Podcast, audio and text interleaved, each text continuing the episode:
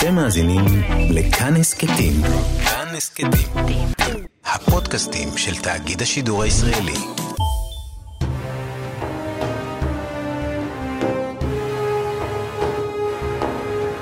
ז'אן בדל בוקאסה היה פסיכי. כמה פסיכי? תקשיבו. בשנת 1977, בטקס מרשים ומנקר עיניים, הוא הכתיר את עצמו כקיסר הרפובליקה של מרכז אפריקה. זה התחיל בשנות ה-60, אז היה בוקאסה קצין צבא, אחרי ההפיכה ב-1 בינואר 66, הוא הפך לנשיא המדינה. אחרי עשור בתפקיד הוא הרגיש שהוא ראוי לקצת יותר מזה, ולכן הוא הכריז על עצמו כקיסר האומה. הוא שינה את שם המדינה שלו מרפובליקה לאימפריה, הוא הסביר שהוא הפך את המדינה למונרכיה, והוא תרץ את המעשה האנוכי שלו במטרה מטופשת. ביחס לכל היבשת השחורה, האימפריה שלו תהיה בולטת במיוחד.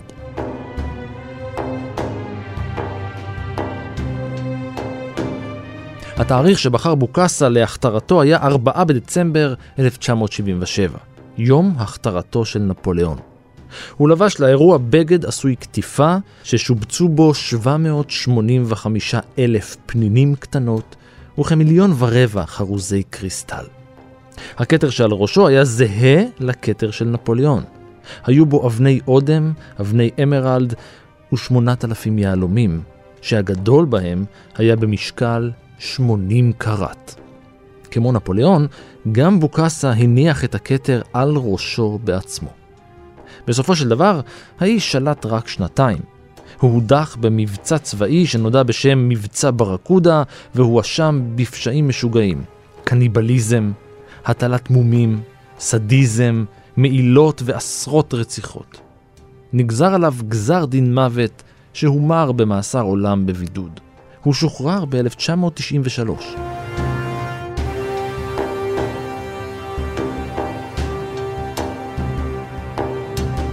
לא רחוק משם, במרכז אפריקה המערבית, ובאותן השנים התרחשה הפיכה דומה, אבל שונה לחלוטין.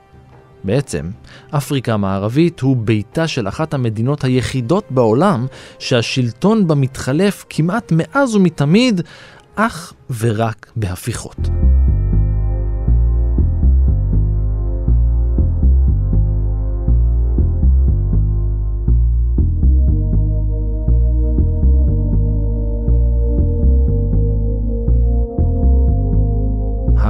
אני ערן מנהר ואתם על מנהר הזמן. מדי פרק אנחנו מספרים לכם על מקרה שקרה בעבר מזווית שכנראה עוד לא הכרתם. העונה הזאת של מנהר הזמן מורכבת כולה מסיפורים שאתם, המאזינים, שלחתם. את הרעיון לפרק הזה שלח לנו רן דנה.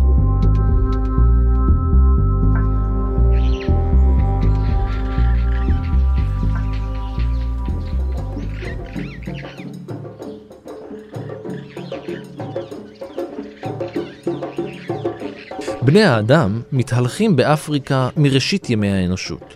אולם על פי העדויות בשטח, הם הגיעו אל החלקים המרכזי והצפוני של מערב אפריקה רק לפני קצת יותר מ-15 אלף שנים. או אולי אפילו פחות. הם היו ציידים לקטים שנדדו בשטח כשהם מצוידים בראשי חץ מגולפים, באבנים קטנות ובכלים פשוטים ביותר, עד שבשלב מסוים הם החליטו שדי, מספיק להסתובב בלי מטרה ורק לנסות לשרוד. הגיע הזמן לשבת במקום אחד. וככה, לפני 5,000 שנה בערך, הם הקימו יישובים חקלאיים במרחב שגובל היום במדבר סהרה מדרום. זה לקח להם עוד 1,000-1,500 שנה עד שהם למדו איך להתיך ברזל ולחשל כלים ממתכת, כלים לשימוש יומיומי וכלי נשק. אלא מה? ומאז הם נלחמים.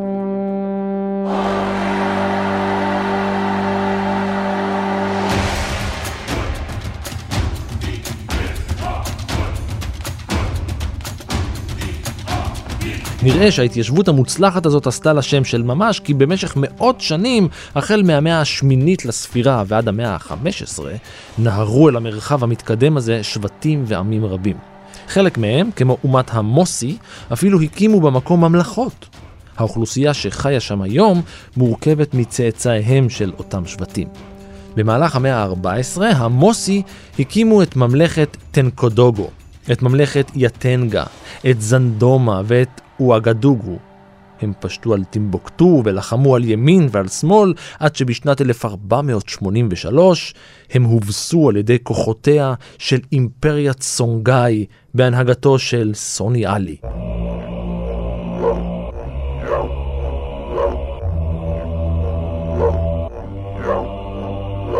באמת היו אה, כמה ממלכות אה, חשובות אה, באזור הזה של מערב אפריקה, ממלכת גאנה, ממלכת מאלי וממלכת סונגאי שהיא המאוחרת מבין השלוש. זוהי פרופסור רות ג'יניו, ראש המחלקה להיסטוריה כללית באוניברסיטת בן גוריון בנגב.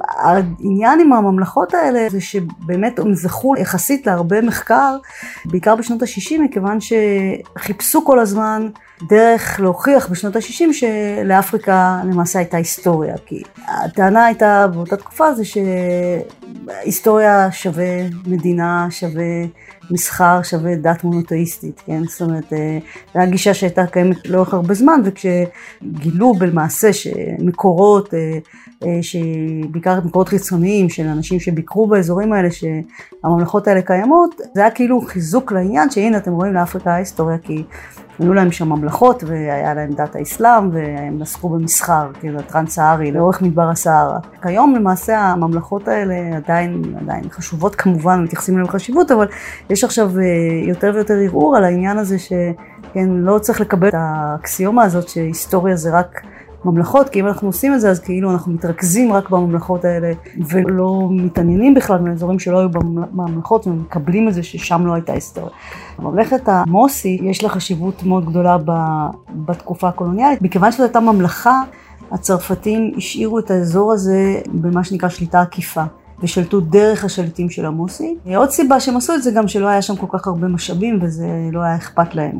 להשאיר את זה יחסית בסוג של אוטונומיה, לא בדיוק אוטונומיה, אבל איזשהו סוג של שליטה עצמית. הסונגאים לא סתם ניצחו את המוסי, הם פשטו על היישובים בממלכה שלהם, חטפו תושבים והפכו אותם לעבדים. כן, זה בדיוק כמו שזה נשמע. עבדים אפריקאים בשירות נוגסים אפריקאים. אבל, כפי שההיסטוריה הוכיחה, גם האימפריה הזאת לא שרדה.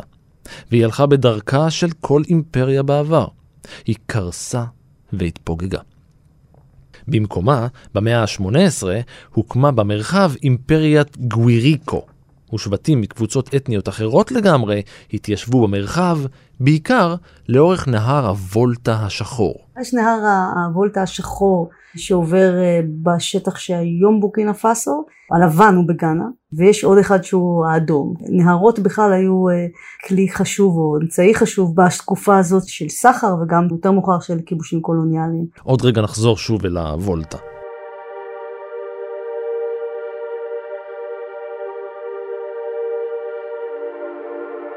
בינתיים הגענו אל המאה ה-19, ואם חשבתם שבזה הגיע השקט לאזור, טעיתם. כי באירופה בדיוק גילו את אפריקה. לא את היבשת, אלא את הפוטנציאל הגלום בה.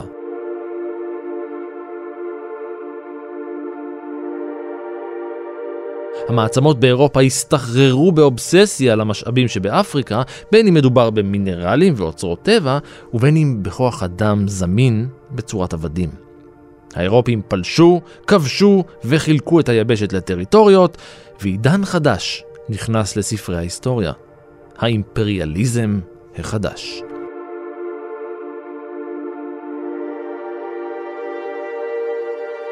המונח עבדים הוא לא מדויק, כלומר הוא כן מדויק כי הם באמת היו סוג של עבדים, אבל מה שקודם לכיבוש הקולוניאלי זה סחר העבדים הטרנס-אטלנטי, וסחר העבדים הזה מסתיים, למעשה הבריטים מסיימים אותו באופן רשמי ב-1807 והצרפתים באיחור של 41 שנים ב-1848 וחלק מההצדקות כביכול של הכיבוש הקולוניאלי זה שממשיכה עדיין עבדות בתוך היבשת וצריך להפסיק את זה. הם לא קראו לזה עבדים, כמובן הם היו רצו את הכוח אדם אבל הם טענו כן ש, שלמעשה משחררים את התושבים האפריקאים כן או תושבי המושבות מעריצות. כל העניין הזה של הרעיון הקולוניאלי מה שבעיקר מפריד אותו מהקולוניזם הישן יותר, אה, שזה למעשה, כן, הקולוניזם באמריקות, קנדה, זה שיש בכל זאת בתקופה הזאת באירופה מתפתח הרעיון של דמוקרטיה ושל זכויות של, של אזרחים. בניגוד לקולוניזם הקודם, יש פה איזושהי סתירה בין הרעיונות האלה שמתפתחים באירופה, בוודאי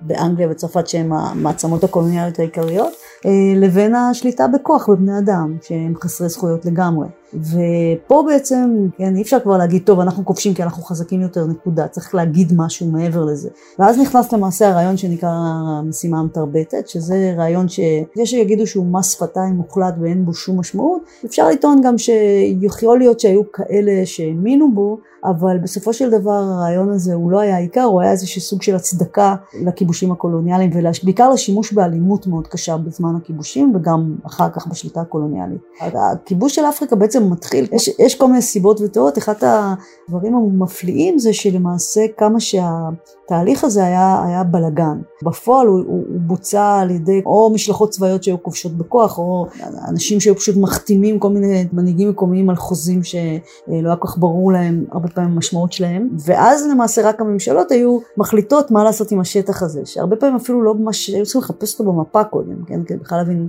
איפה הוא. ויש פה איזו דינמיקה של, של תחרות בין מעצמות, שפשוט נראית כמו משהו חסר שליטה כמעט. אה, בריטניה כובש איזשהו אזור, אז הצרפתים חייבים גם לכבוש אזור אחר. ולכן לא תמיד בכלל באזורים האלה יש איזושהי סיבה נראית לעין לכבוש אותם. כלומר, הרבה מהאזורים של צרפת למשל, למשל בבוקינה פאסו ובמאלי, כן, אה, אין בהם שום משאבים. לא נותן להם כלום. למעשה הם רק מפסידים על זה כי זה עולה המון כסף אה, לכבוש את האזורים האלה והם לא מכניסים להם הרבה משאבים. בשנת 1870 נכבשו והוחזקו בידיים אירופיות כעשרה אחוזים משטחה האדיר של אפריקה. בתחילת מלחמת העולם הראשונה, 44 שנים לאחר מכן, 90% מהיבשת היה שייך למדינות אירופיות. היחידות שהחזיקו מעמד היו אתיופיה וליבריה, שגם היא נפלה לבסוף לידיים של האמריקאים.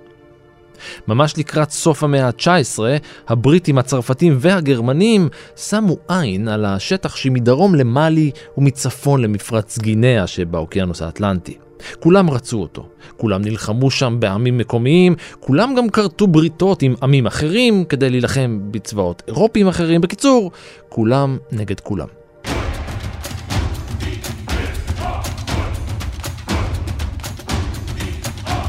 אבל היה מנצח אחד.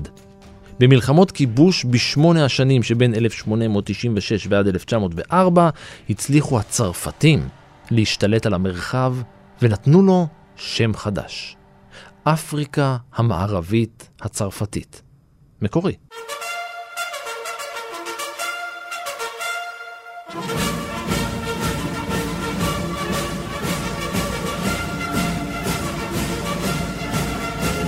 גבולות המדינה הצרפתית החדשה הוכרו על ידי בריטניה, והבירה החדשה הוכרזה, במאקו. היא נמצאת כיום במאלי.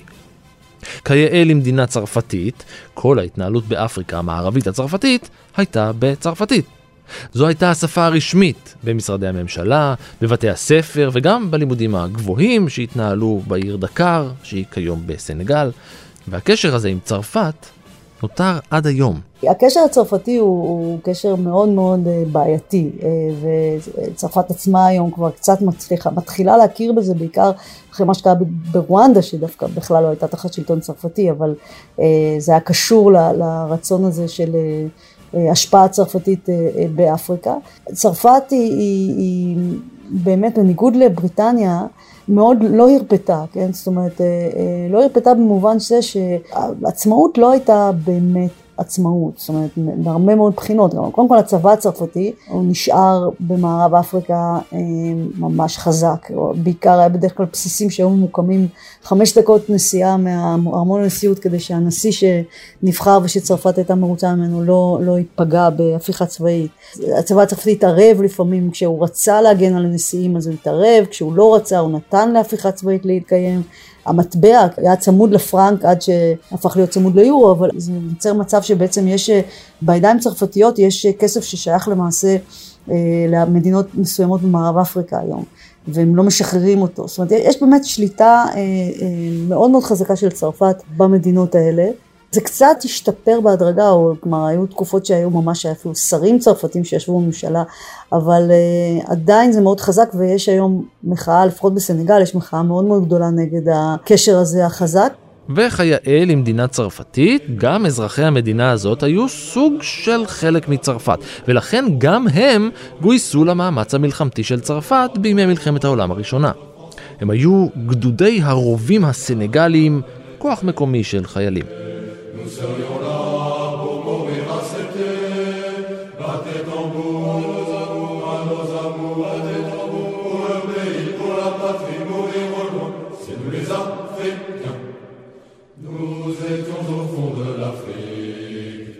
הרוב המכריע של הנתינים הקולוניאליים הם חסרי זכויות. בתקופה של מלחמת העולם הראשונה, הגוף של החיילים האלה הראשון קם עוד באמצע המאה ה-19, שזה אה, מושל סנגל בשם, אדם בשם לואי פדר, מקים מין אה, כוח כזה שנועד למעשה לסייע לצרפתים לכבוש אה, אזורים נוספים באפריקה. וזה מתוך מחשבה שזה יחסוך גם דם אירופי, כן, וגם בכסף, כי צריך לשלם להם הרבה פחות כסף לחיילים האפריקאים האלה. הם לוקחים את החיילים וכמובן שולחים אותם לא למקום שבו הם גרים, כדי שלא, אתה יודע, יצטרכו לתקוף חברי בני משפחה או משהו כזה, או אנשים שהם מכירים.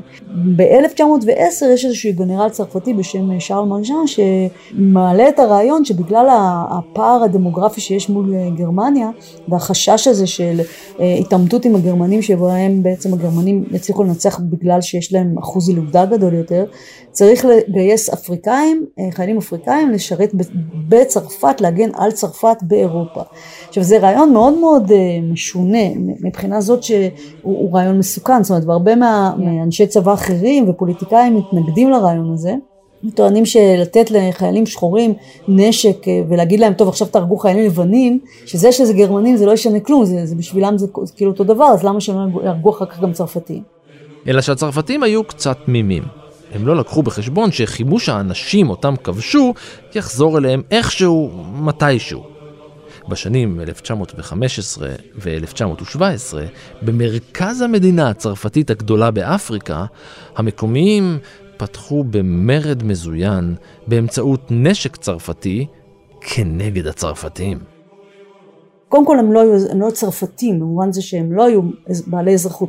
מה שבאמת קרה במושבות הצרפתיות זה שבסנגל היו ארבע ערים קטנות לאורך הים, אחת מהן זה דקר, שהתושבים שלהם ב-1848 באיזה פרץ מהפכני, יש מהפכה בצרפת, ומחליטים לתת לכל האנשים שנמצאים מה שנקרא במושבות הישנות, כי הארבע הערים האלה היו, נכבשו עוד במאה ה-17, אז הם היו שייכות כאילו לגל הקודם של כיבושים קולוניאליים, והם מקבלים אזרחות צרפתית. אבל מדובר על מעט מאוד אנשים. המרד הזה הוא, הוא, הוא די יוצא דופן, זאת אומרת, יש מרידות נוספות, זה לא שאין, אבל, אבל יש גם הצלחה מאוד גדולה בגיוס של חיילים, בעיקר בזכות העובדה, ש, או בגלל העובדה אפשר להגיד, שמי שמסייע לזה זה אדם בשם בלז דיאן.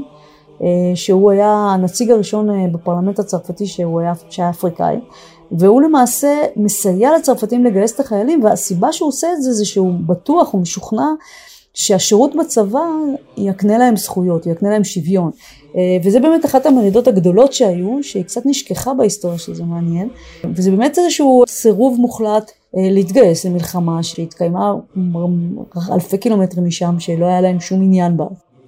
אחרי תבוסות קשות, הממשלה הצרפתית שלחה תגבור לכוחותיה, התגבור הגדול ביותר שהיא שלחה אי פעם מחוץ לצרפת עצמה, והצליחה לדכא את המרד.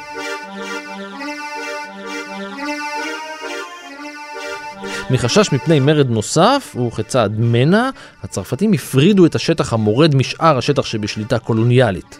ב-1 במרץ 1919 הם קראו למושבה החדשה הזאת אות וולטה. וולטה עילית הצרפתית. La Haute Volta. Encore un de ces noms évocateurs de voyages et d'aventures qui enchantaient sur les bancs de l'école les aspirants explorateurs que nous étions tous. היו תוכניות באזור, אה, פרויקטים מאוד גדולים, אחד הפרויקט, אה, הפרויקטים הגדולים היה אה, מה שנקרא Office du Niger, משרד הניג'ר במאלי, שהיה פרויקט לגידול כותנה. עכשיו אחד הדברים באמת שהצרפתים ניסו לעשות זה מה שהם קראו לו mise en valeur, שזה כאילו לתת ערך למושבות. משהו שהיה להם מאוד חשוב, כי בסופו של דבר הצרפתים עצמם בצרפת לא כל כך עניינו אותם המושבות, לא כל כך הבינו בשביל מה זה טוב, ויש לך ממש לכל אורך התקופה הקולוניאלית ניסיונות נואשים של האדמיניסטרציה הקולוניאלית להראות שהם מחזירים את ההוצאות ושזה כדאי ושזה לא בזבוז כספים ובזבוז כן, משאבים של, או כספי מיסים של, של צרפתים. והעניין הזה של, של וולטה עילית קודם כל משמשת כמקום עם הרבה מאוד כוח אדם. וגיוס של כוח אדם זה אומר עבודות כפייה. עבודות כפייה זה, זה מוסד שלמעשה היה קיים גם אצל הבריטים, אבל הבריטים הפסיקו עם זה ב-1927, והצרפתים המשיכו עם זה עד 1946, וגם אז זה בוטל בגלל חוק של אופוי בוני, של נשיא, שהיה נשיא חוף השנהב הראשון, שאז היה חבר בפרלמנט הצרפתי, והצליח לגייס תמיכה לביטול עבודות הכפייה. אבל גם אחר כך הם נמשכו קצת, עוד קצת. העבודות הכפייה זה היה משהו שבאמת היה בניגוד לעיקרון מוחלט של עבודה חופשית, זה, זה, היה, זה היה סוג של עבדות, כן, זאת פשוט כפו על אנשים בכוח אחת לכמה זמן, כן, להתגייס, כמו גיוס מילואים, אבל זה גם נפל בדרך כלל אותם אנשים, כי זה היה, מה שהם היו עושים, הם מבקשים מהצ'יפ לגייס אנשים, ואז הוא תמיד היה פונה לאנשים החלשים בחברה, והם אלה שהיו עושים את זה שוב ושוב. הייתה הרבה אלימות כלפיהם, כן, זאת אומרת, ממש מכות, כן, מכריחים אנשים לעבוד בכוח. ועבודה מאוד מאוד קשה.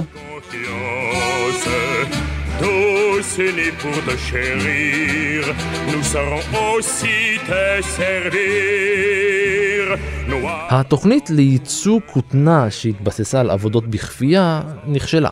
הכסף לא זרם אל המושבה הצרפתית החדשה, ובסופו של דבר, ב-5 בספטמבר 1932, פורקה המושבה ושייריה חולקו בין מושבות צרפתיות אחרות כמו חוף השנהב, סודאן הצרפתית וניג'ר.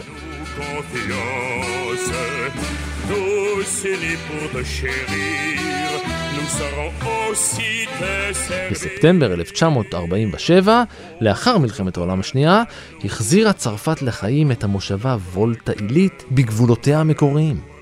אחרי שנתיים נולד בעיר יאקו תינוק, שיעשה בחייו משהו שאף אחד אחר לא עשה לפניו במקום הזה.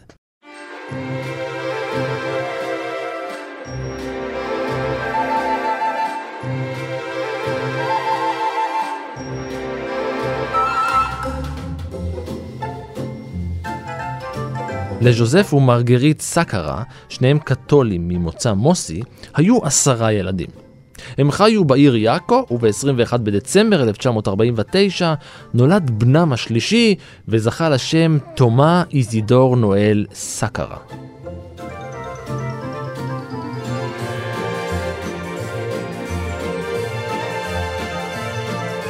אבא ג'וזף היה שוטר, ומתוקף תפקידו הוא הועבר וסופח לכוח המוצב בגאווה, עיירה בדרום מערב במזג האוויר לח במיוחד. האדמה שלה אדמדמה, הגבעות שסביבה ירוקות, ובשטח שלה זורמים בשצף נחלים רבים. זוהי עיירת שוק קטנה שידועה במנהגים ובאמונות תפלות רבות. עבור העם הלובי שבגאנה זה המרכז הטקסי שלהם. אם תשאלו את המקומיים, העיירה נוסדה על ידי הלובים שנדדו צפונה מגאנה, שם הם פגשו את העם הגאני.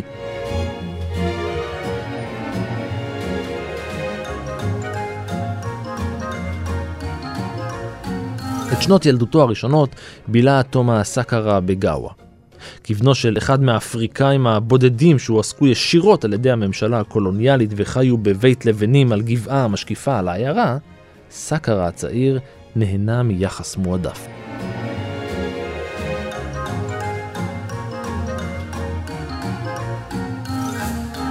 במשטר קולוניאלי מאוד מאוד קשה אה, לשלוט רק בעזרת אירופים, כן? זאת אומרת, זה, זה בלתי אפשרי, כי, כי אין, אין מספיק, זאת אומרת, חייבים כוח אדם שישלוט בפועל. כשמדברים על קולוניאליזם, זה אחד הדברים שצריך לזכור, כי זה תמיד מיעוט מאוד קטן של אירופים שנמצא איכשהו למעלה, ומעסיק למעשה אנשי ביניים. עכשיו אנשי ביניים האלה יכולים להיות כל מיני, כל מיני סוגים, זאת אומרת זה יכול להיות אנשי ביניים ששייכים לאליטה המסורתית, שכל מיני נגיד אה, המלך עמוסי למשל הוא סוג של איש ביניים כי הוא, הוא שליט מסורתי והוא שולט בממלכה שלו והצרפתים שולטים דרכו, ויש גם אנשי אדמיניסטרציה ברמות הנמוכות, שזה אנשים שבדרך כלל קיבלו אה, השכלה מערבית, למדו בבתי ספר שיועדו למטרה הזאת, כן, אה, להכשיר אותם להיות אה, מין אנשי ביניים כאלה עם האוכלוסייה המקומית, אז אה, הצרפתים בדרך כלל לא למדו את השפות המקומיות, אז הם היו צריכים אנשי ביניים שידעו צרפתית, והיה להם קשרים, היה להם יכולת לשלוח את הילדים שלהם לבתי ספר, היה להם בדרך כלל משכורת, כן, לא משכורת כמובן כמו של צרפתים, אבל יחסית משכורת גבוהה יחסית לאנשים אחרים.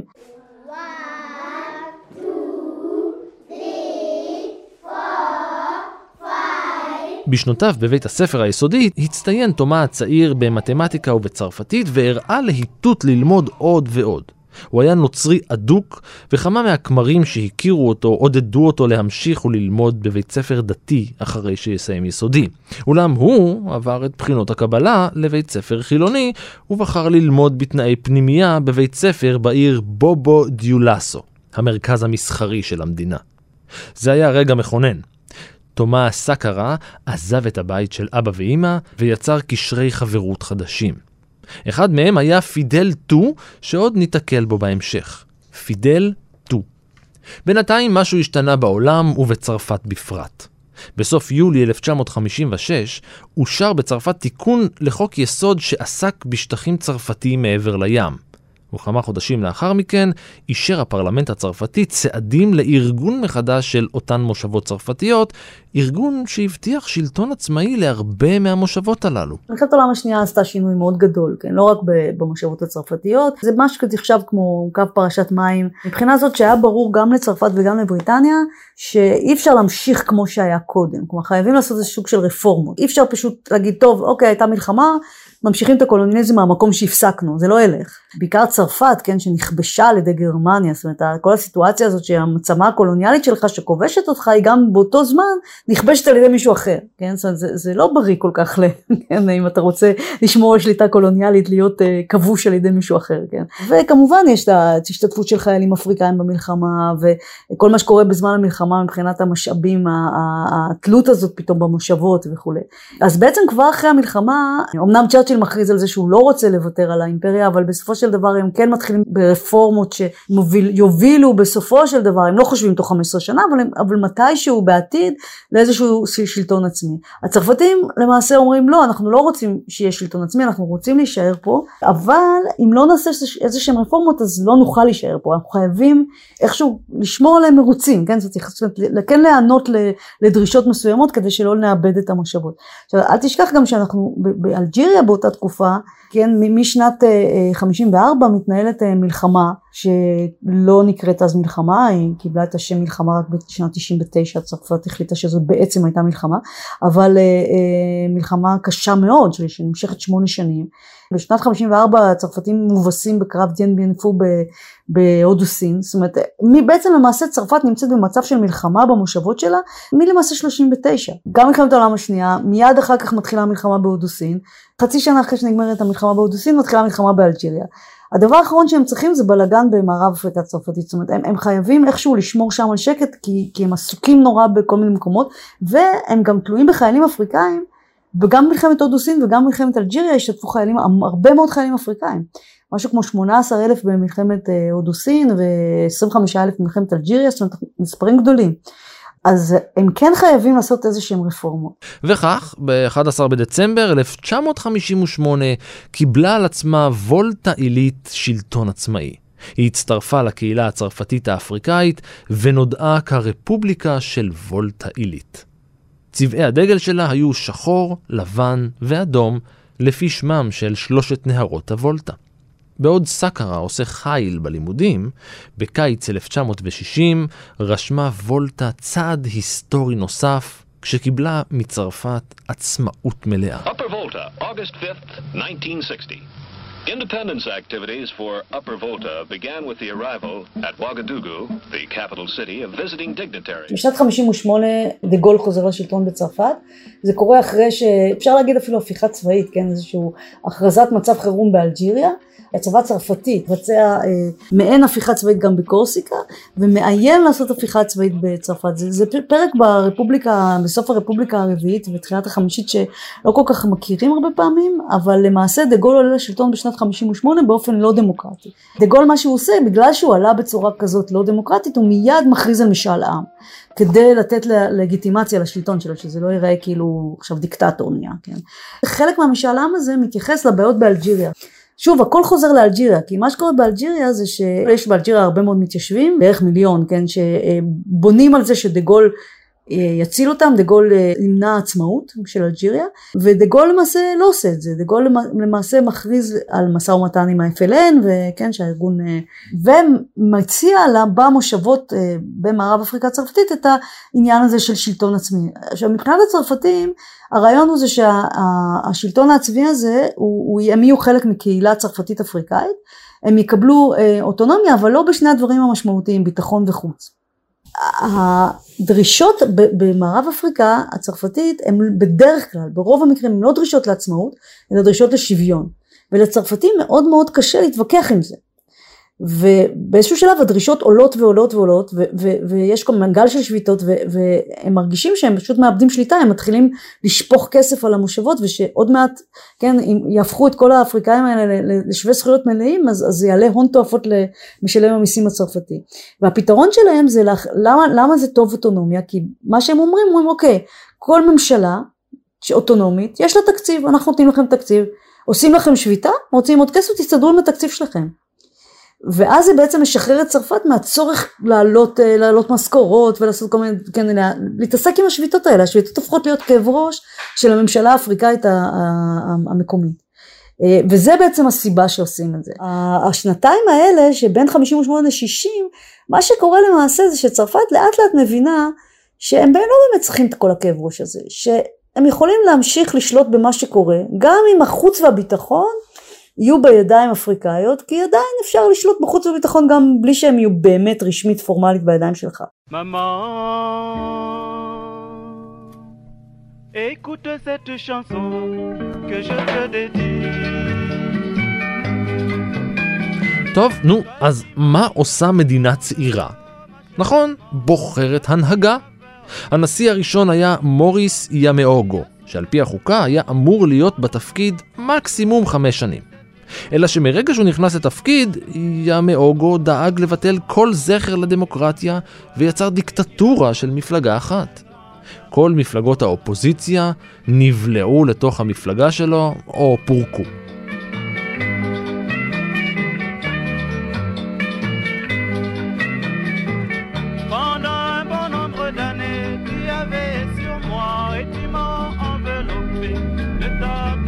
בשנת 64 הממשלה שלו הגבילה את זכותם של עובדים לשבות.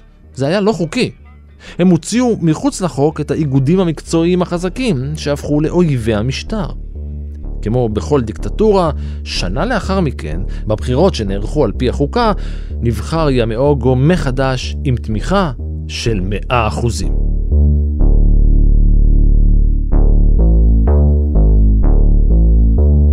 וולטה העילית הצרפתית החלה לתסוס מתחת לפני השטח. הציבור במדינה הצעירה התחיל להרגיש שוב שהוא תחת משטר מדכא. המדיניות הקשה שלו והשחיתות העמוקה שפשטה בכל מקום במדינה הפכו את ימאוגו למאוד מאוד לא פופולרי. בבחירות לפרלמנט, בהן המפלגה שלו זכתה שוב ב-100% מהקולות, נרשמה בעצם מחאה המונית. מרבית הבוחרים כלל לא הצביעו. כך היה גם בבחירות המוניציפליות לאחר חודש.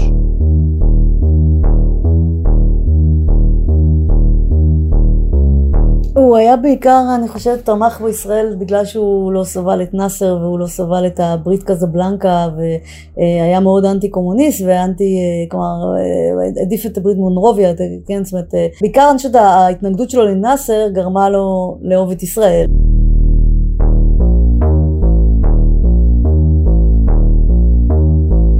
ב-30 בדצמבר 1965, רגע לפני שהשנה נגמרת, הודיעה הממשלה על קיצוץ מסיבי בשכר עובדי המגזר הציבורי. אה כן, ועל הדרך גם העלתה את המיסים. למחרת, השר לביטחון פנים, שהיה במקרה גם אחיו למחצה של הנשיא, פוצץ פגישה של הנהגת העבודה הלאומית תוך שימוש בכוח רב. תגובת העובדים לא איחרה להגיע, ולמחרת, בניגוד לחוק, הוכרזה שביתה כללית. תגובת המשטר הגיעה גם היא במהירות, ועוד באותו היום, ב-1 בינואר 1966, הכריז הנשיא ימאוגו על מצב חירום. אחרי יומיים הסתערו מפגינים רבים על מטה מפלגת השלטון, והחיילים שנפרסו מתוקף מצב החירום הבינו את גודל השעה ואת המשקל שנשאו עליהם, וסירבו לירות במפגינים.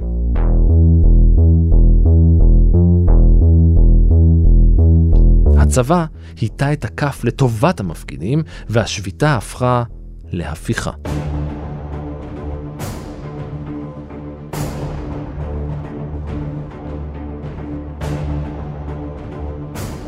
מוריס ימאוגו נאלץ להתפטר ומאוחר יותר נכלא.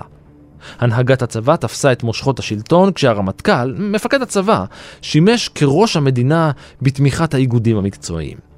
הממשלה הצבאית החדשה קבעה את שנת 1970 כמועד האחרון לחזרה לממשל אזרחי.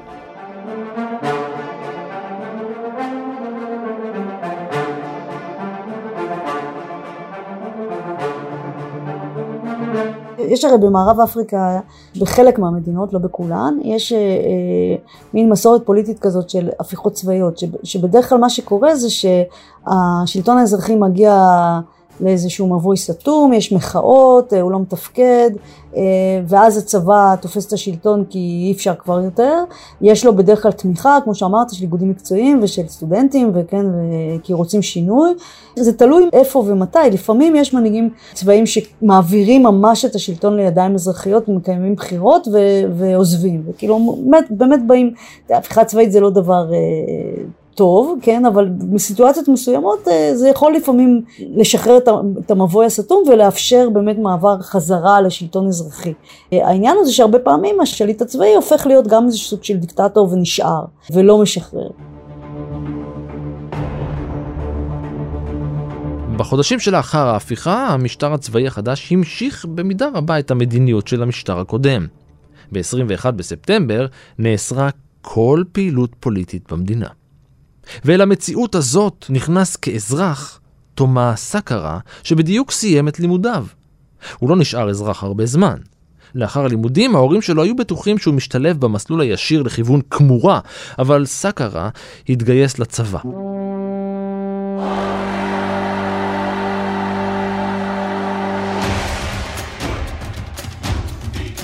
בכל זאת, במדינה שמאז ומעולם נלחמו בה, זה היה די טבעי. חוץ מזה, הצבא בדיוק הדיח נשיא מכהן, אז זה היה מקום מאוד פופולרי. יש מקומות מסוימים שהצבא נתפס כהגון יותר, או כמישהו שהוא, אה, גוף מסוים שהוא לא נגוע בשחיתות, או לא נגוע בכל הצרות שיש לפוליטיקאים. אה, אבל זה לא בהכרח שצעירים אינטלקטואליים רצו לצבא, ממש לא. גם, גם בתקופה הקולוניאלית הם בדרך כלל העדיפו לא ללכת לצבא. אה, היה להם הרבה פעמים פטורים כאלה, כן, שהם סידרו לעצמם בגלל שהם למדו באוניברסיטה. אז אני לא חושבת שזה, זאת אומרת, גם יש עניין אחד להגיד, אה, לכבד את הצבא, ודבר שני זה להתגייס אליו, כן? חוץ מזה, כניסה לאקדמיה הצבאית לוותה במלגה, וסקרה לא יכול היה להרשות לעצמו את עלויות הלימודים בדרך אחרת. בשנת 66, כשהוא בן 17, הוא הצטרף למחזור הראשון באקדמיה הצבאית בוואגדוגו, שם השתתף בדיונים בלתי פורמליים על אימפריאליזם, ניו-קולוניאליזם, סוציאליזם וקומוניזם, על המהפכות הסובייטיות והסיניות, על תנועות השחרור באפריקה ועל עוד נושאים דומים.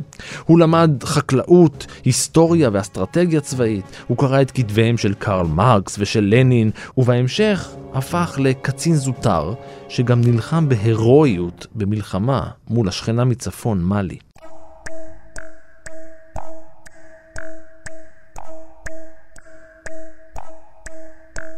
שנת 70 חלפה, והצבא לא פינה את מקומו לשלטון אזרחי. ארבע שנים חלפו מההפיכה, וראש הצבא לא שחרר את הכיסא.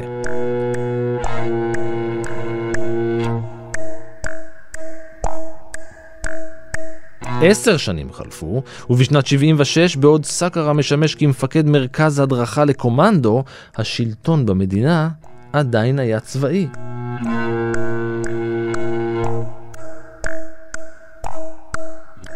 ב-25 בנובמבר 1980, 14 שנה לאחר ההפיכה, קולונל סאי זרבו הפיל את הנשיא הצבאי והקים ממשלה חדשה. ממשלה צבאית, אבל חדשה.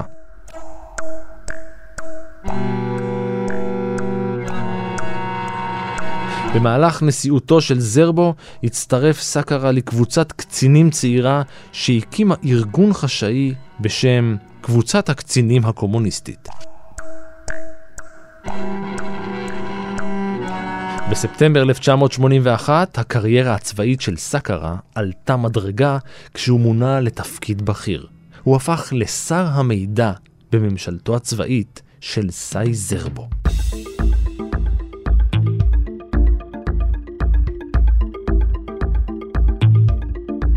הוא הבדיל את עצמו מפקידים ממשלתיים אחרים. חלק מזה זה באמת האישיות שלו. יש בו, גם, גם מבחינה אינטלקטואלית הוא אדם שהוא, כן, גם כמו שאמרת, למד, אה, אה, אדם משכיל, גם ה, ה, יש לו כריזמה, שאחר כך עוד יותר תהיה, כן, אה, חשובה לו. הוא רכב על אופניים לעבודה בכל יום במקום לנסוע במכונית, ובעוד שקודמיו צנזרו עיתונאים ועיתונים, סאקרה עודד עיתונות חוקרת ואפשר לתקשורת לפרסם כל מה שהיא מצאה.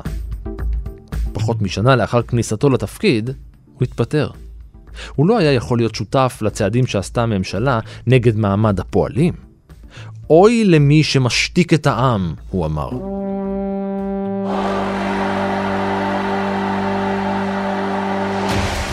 ב-7 בנובמבר 82 שוב לא שקט. הפיכה נוספת העלתה לשלטון את ז'אן בטיסט ואדראוגו.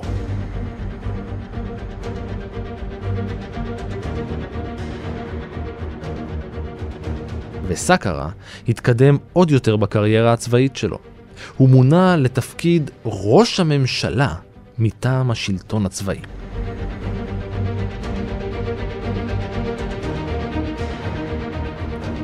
הוא היה בתפקיד רק ארבעה חודשים והוא ניסה ליישם רפורמות במדינה, אבל לא רק שהוא פוטר, הוא גם נעצר יחד עם חברים נוספים לקבוצת הקצינים הקומוניסטים. ההחלטה לעצור את סאקרה הייתה החלטה שגויה מצד השלטון. קצינים צעירים במשטר שראו בו מודל לחיקוי התמרמרו נגדה, והתסיסה בשורות הצבא הפכה לביעבוע חזק, ואז לרתיחה. בהנהגת חברו של סאקרה, בלייז קומפאורה, ב-4 באוגוסט 1983 יצאה לדרכה הפיכה צבאית נוספת.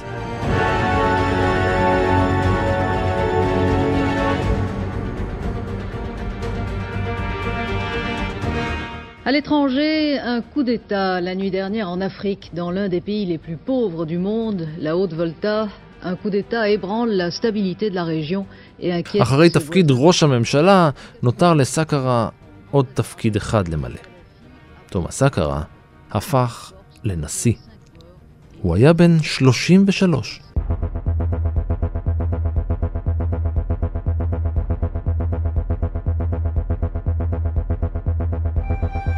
ההפיכה בוולטה עילית הביאה את סאקרה לשלטון, וממשלתו החלה ליישם סדרה של תוכניות מהפכניות. זוכרים את פידל טו, אותו חבר מבית הספר החילוני? הוא מינה אותו לשר בממשלתו. הכינוי שלו הוא צ'ה גווארה האפריקאי, כן? זאת אומרת, ו, ולא בכדי, כי הוא באמת, אה, התקופה הזאת נחשבת לתקופה המהפכנית ביותר בתולדות היבשת.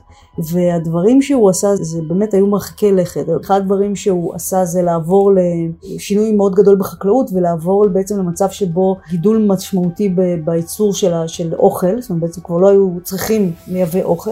עוד דבר זה באמת העניין של אה, אה, לחימה בתופעה של האנאלפביתיות, אה, הוא האחוז של היהודי קרוא וכתוב בתקופה של הארבע שנים, כן, ארבע שנים שלו, עלה מ-13% של יהודי קרוא וכתוב ל-73%. הוא דאג לחסן את האוכלוסייה בחיסונים המוניים. שניים וחצי מיליון ילדים חוסנו נגד דלקת קרום המוח, קדחת צהובה וחצבת. הוא שיפר את התשתיות והוביל פרויקטים אקולוגיים כמו נטיעה של למעלה מעשרה מיליון עצים. דבר נוסף שהוא עשה זה, הוא היה מאוד בעד שוויון נשים. אה, שאחד המשפטים המפורסמים שלו זה שנשים מחזיקות חצי מהשמיים. יצא כל מיני חוקים שמאפשרים לנגיד אה, בחורות צעירות או נער, נערות בתיכון שנכנסו להיריון לחזור בכל זאת ללימודים, קידם נשים לתפקידים מאוד אה, בכירים, באמת עשה הרבה. Notre pays produit suffisamment de quoi nous nourrir. Nous pouvons dépasser même notre production, malheureusement. Par manque d'organisation, nous sommes encore obligés de tendre la main pour demander des aides alimentaires.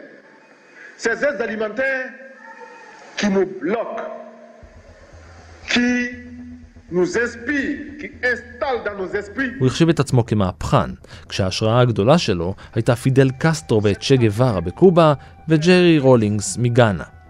רשימת ההישגים של ממשלתו של סאקרה כוללת נישול הכוח של ראשי השבטים במדינה, ביטול מערכות פאודליות, גידול ייצור הכותנה והחיטה, הנחת יותר מ-700 קילומטר של מסילת רכבת, הקמת מערכת בתי משפט להעמדה לדין של נאשמים בגין שחיתות, העלמות מס או פעילות אנטי-מהפכנית, כפי שרות אמרה, שיפור מעמד האישה בחברה, איסור על מילת נשים, מינוי נשים לתפקידים ממשלתיים גבוהים, קידום שימוש באמצעי מניעה ועוד מהפכות. אני חושבת שאולי הדבר שהכי, אה, אה, זה מתקשר גם למה שאמרת קודם, העניין הזה של התקופה של מה, מה הפריד אותו מאחרים, זה הצניעות וההיעדר מוחלט של שחיתות.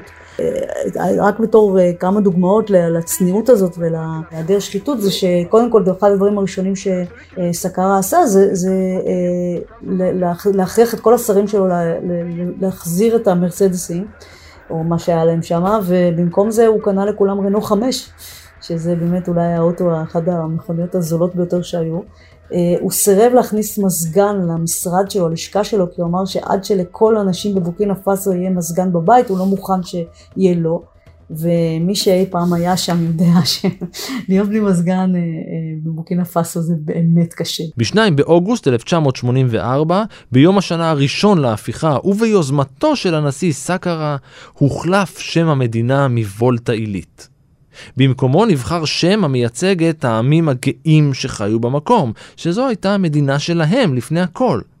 בשפת המוסים, המילה זקוף היא בורקינה. בשפת הדיולה, הביטוי בית אבא הוא פאסו.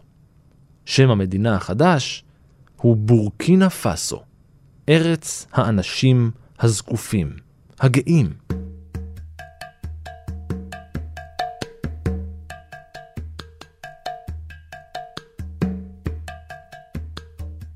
כל הצעדים האלה הם מאוד מאוד יפים, מאוד חשובים, אבל בשביל לעשות אותם, היה צריך להכריח הרבה מאוד אנשים לעשות דברים שהם לא רצו לעשות. ואחד הדברים למשל שהוא רצה זה שכל אחד יעסוק בחקלאות, כן? אה, למעשה חייב אנשים שהם אינטלקטואלים, שאין להם אה, למעשה לא שום כוונה ושום כוונה ושום רצון אה, לקחת מעדר ביד, לעבוד בחקלאות, כדי להגביר את הייצור החקלאי. אנשים לא אהבו את זה. עוד דבר שהוא עשה שהיה מאוד בעייתי מבחינת זכויות אדם, זה כל מיני משפטי שדה כאלה לאנשים שהואשמו בשחיתות. אז זה כאילו היה צעד של לחמה בשחיתות, אבל זה לא היה באמת תהליך משפטי אה, אה, תקין, כן? זאת אומרת, זה היה מין משפטי שדה כאלה מהירים לאנשים האלה. כמו שאמרתי קודם, הוא היה נורא בעד עיתונות חופשית, אבל באיזשהו שלב התחילה ביקורת מאוד חזקה נגדו. אה, אז הוא הפסיק עם העניין של, כלומר הוא כן אה, דיכא את התקשורת, אבל אני חושבת שהבעיה העיקרית שלו לא הייתה הביקורת הזאת מבפנים, אלא הפחד האדיר שהיה ממנו, גם אצל הצרפתים וגם אצל האמריקאים. סאקרה נשא נאום לרגל יום השנה ה-20 להוצאתו להורג של צ'ה גווארה ב-9 באוקטובר 1987.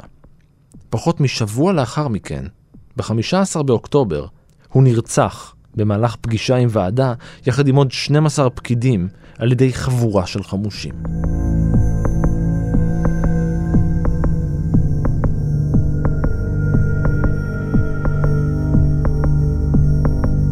בלז קומפאורה, מי שסייע בעבר לסאקרה והעלה אותו לשלטון, הוביל עוד הפיכה, הפעם נגד חברו לשעבר. הוא האשים אותו כי הוא מתכנן להתנקש בחיי יריביו הפוליטיים וכי יש להציל את היחסים הבינלאומיים של בורקינה פאסו שהידרדרו בגלל סאקרה. הנשיא סאקרה נורה במספר רב של כדורים מאחור, גופתו נקברה בקבר לא מסומן, אשתו וילדיו נמלטו מהמדינה.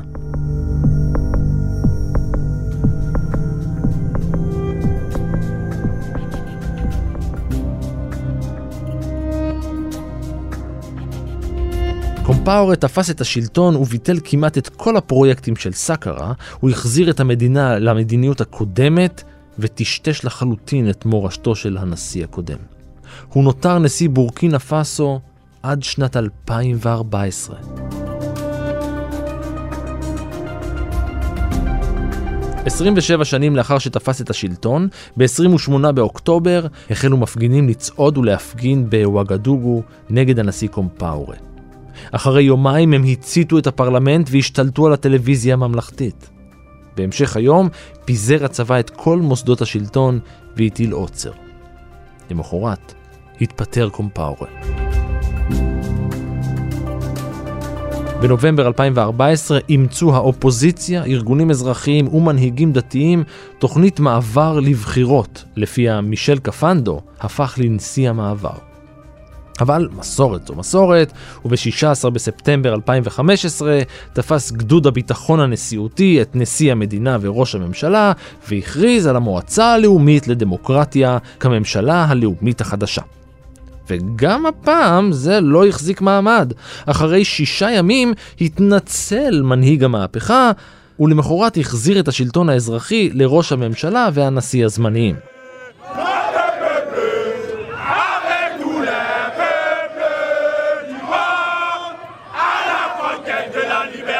הבחירות הכלליות התקיימו בבורקינה פאסו ב-29 בנובמבר 2015.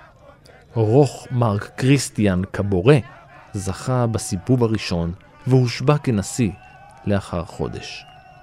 אני חושבת שהמוסר השכל אולי שמהפכה זה לא דבר כל כך טוב, אבל אה, כי בסופו של דבר, אה, כן, כל המהפכות בהיסטוריה הן תמיד מלוות באיזושהי אה, אלימות. המהפכה זה דבר אלים, זה לא, אין, אה, אין מה לעשות. קשה מאוד להיות אה, דוגל בזכויות אדם ודמוקרט דגול וגם לעשות מהפכה, זה לא הולך ביחד. אי אפשר לקחת לסגרה את, את הדברים היפים שהוא עשה ואת ה... את ה בעיקר אני חושבת, אני, כשהייתי בבוקינה פאסו לפני שנתיים שלוש.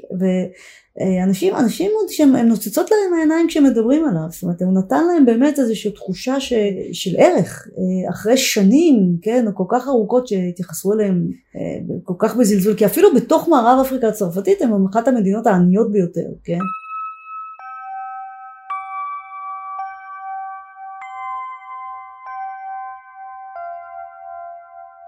תומאס סאקרה הגדיר את מטרותיו זמן קצר לפני שנרצח. המהפכה שלנו תהיה בעלת ערך במבט לאחור ובראייה עתידית. אנו מסוגלים לומר כי בני בורקינה קצת יותר מאושרים כי יש להם מי שתייה נקיים, כי יש להם הרבה מה לאכול, בגלל שהם במצב בריאותי טוב, כי יש להם גישה לחינוך, כי יש להם דיור הגון, כי יש להם לבוש טוב יותר, כי יש להם את הזכות לפנאי, כי יש להם חופש גדול יותר, יותר דמוקרטיה וכבוד גדול יותר. מהפכה פירושה אושר. בלי אושר, אנחנו לא יכולים לדבר על הצלחה.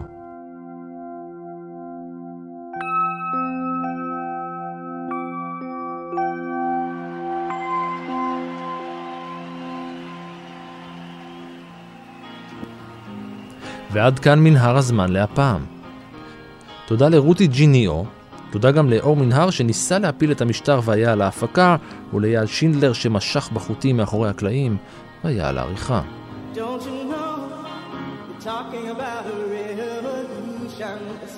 תודה גם לרן דנה על הרעיון לפרק. כאמור, גם אתם מוזמנים לשלוח רעיונות שלכם לפרקים במנהר הזמן. אתם מוזמנים להמשיך לעקוב אחריי ברשתות החברתיות, בפייסבוק ובטוויטר, להגיב, להציע רעיונות, כמובן להתחבר.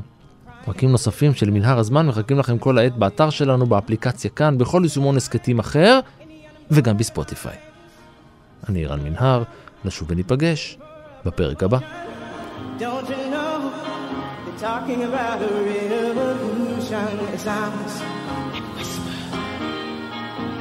Poor people gonna rise up, get their share. Poor people gonna rise up and take what's theirs. Don't you know you better run, run, run, run, run, run, run, run, run, run, run, run. Oh, I said you better run, run, run, run, run, run, run, run, run, run, run, run. Cause finally the tables are starting. Talking about a revolution. Yes, finally the tables are starting to turn. Talking about a revolution. Oh, oh no. Talking about a revolution. Oh, oh, while they're standing in the welfare lines. Crying at the doorsteps of those armies of salvation. Wasting time in the unemployment lines. Sitting around waiting for a promotion. Don't you know? They're talking about a revolution. It sounds like a whisper. And finally, the tables are starting to turn. Talking about a revolution. Yes, finally, the tables are starting to turn. Talking about a revolution. Oh, no. Talking about a revolution, oh. Talking about a revolution, oh,